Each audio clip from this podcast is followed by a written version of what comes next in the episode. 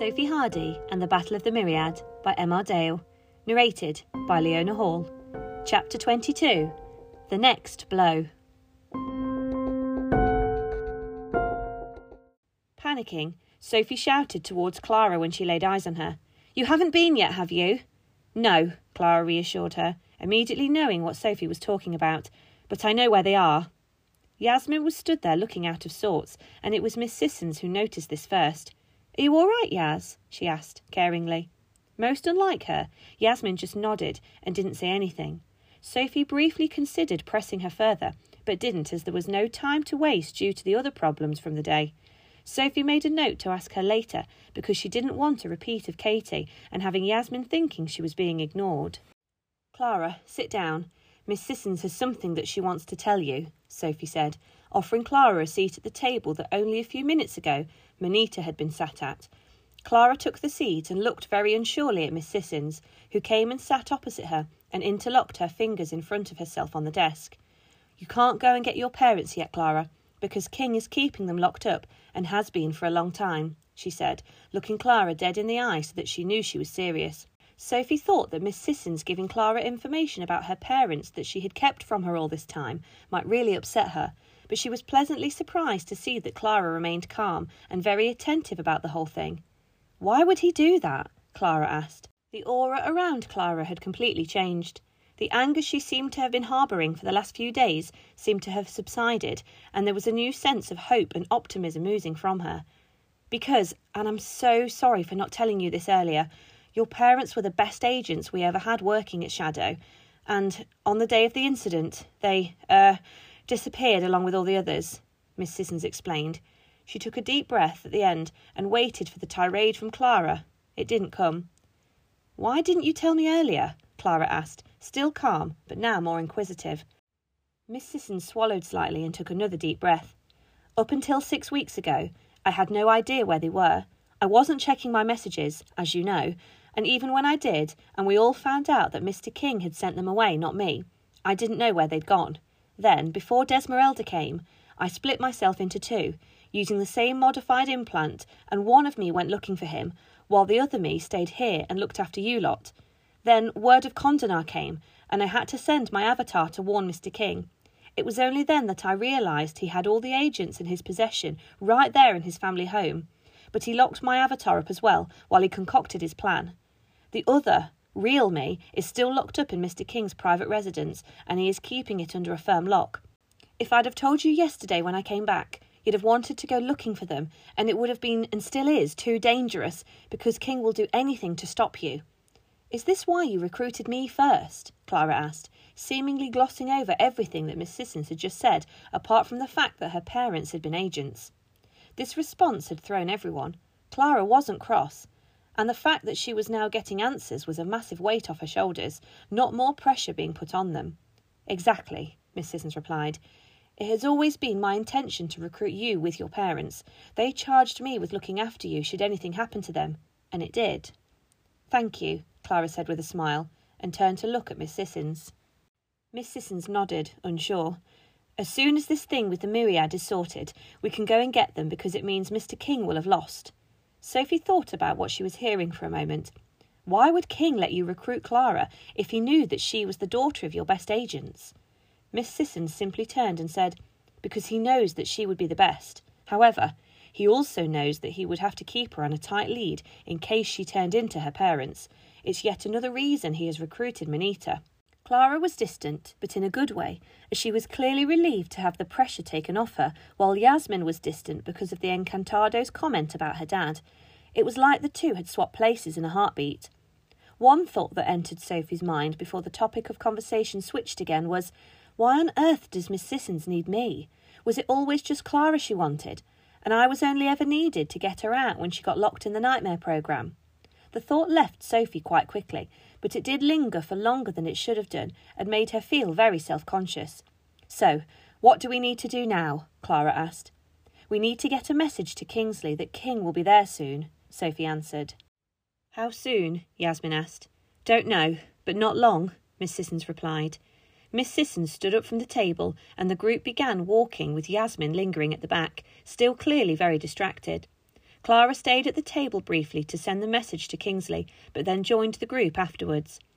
He has Manita trained and ready to go in and get some mythicals out, Miss Sissons explained to Yasmin and Clara, who needed catching up. One girl? Clara asked. Sort of, Sophie replied, sheepishly. So Sophie's idea to get him to rush worked, Clara replied. Not exactly, Sophie added. But there's still only one of her, Clara repeated her question.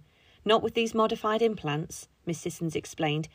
With the one Manita is wearing, she can create almost infinite copies of herself.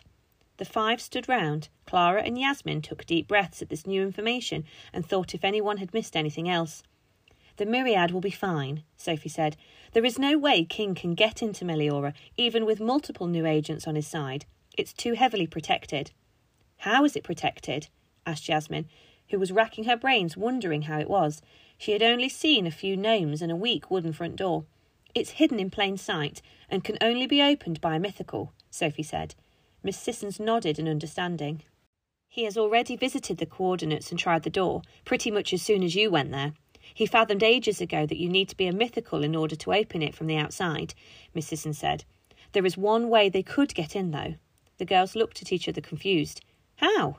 Clara asked. Somebody lets them in, Miss Sissons replied. Sophie smiled at the thought of it. It's okay. I don't think anyone will be stupid enough to let them in.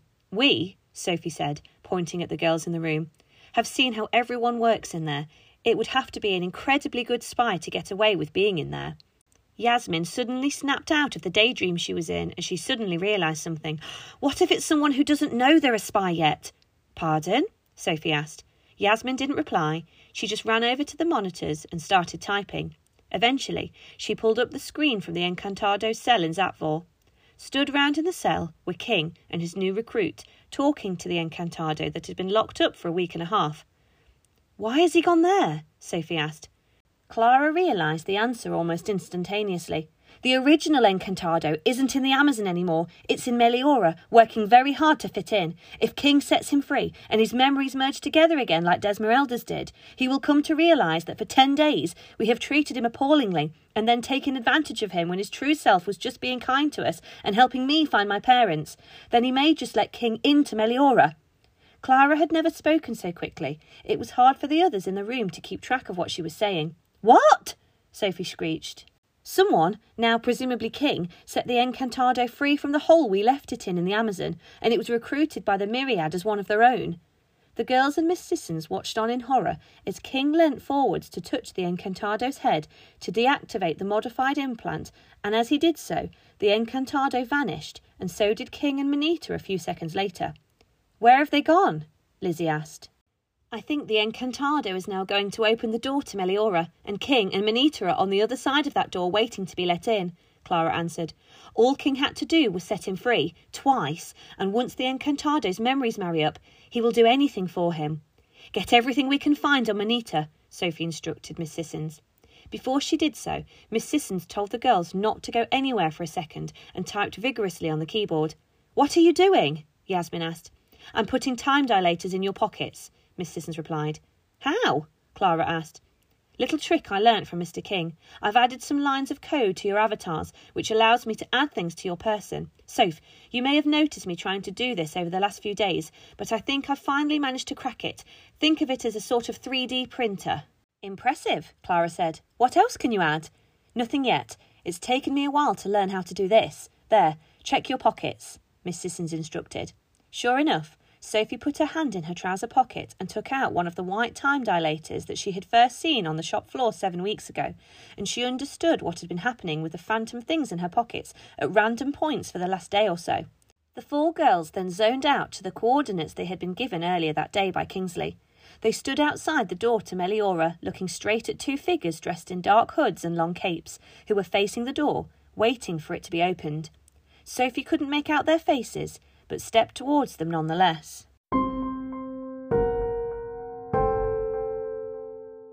The Sophie Hardy saga was written and produced by M.R. Dale and narrated and produced by Leona Hall. If you enjoyed it and would like to continue to follow the adventures of Sophie and her friends in coming episodes, then please subscribe through one of the many podcast providers out there. The links for each of these can be found on our website.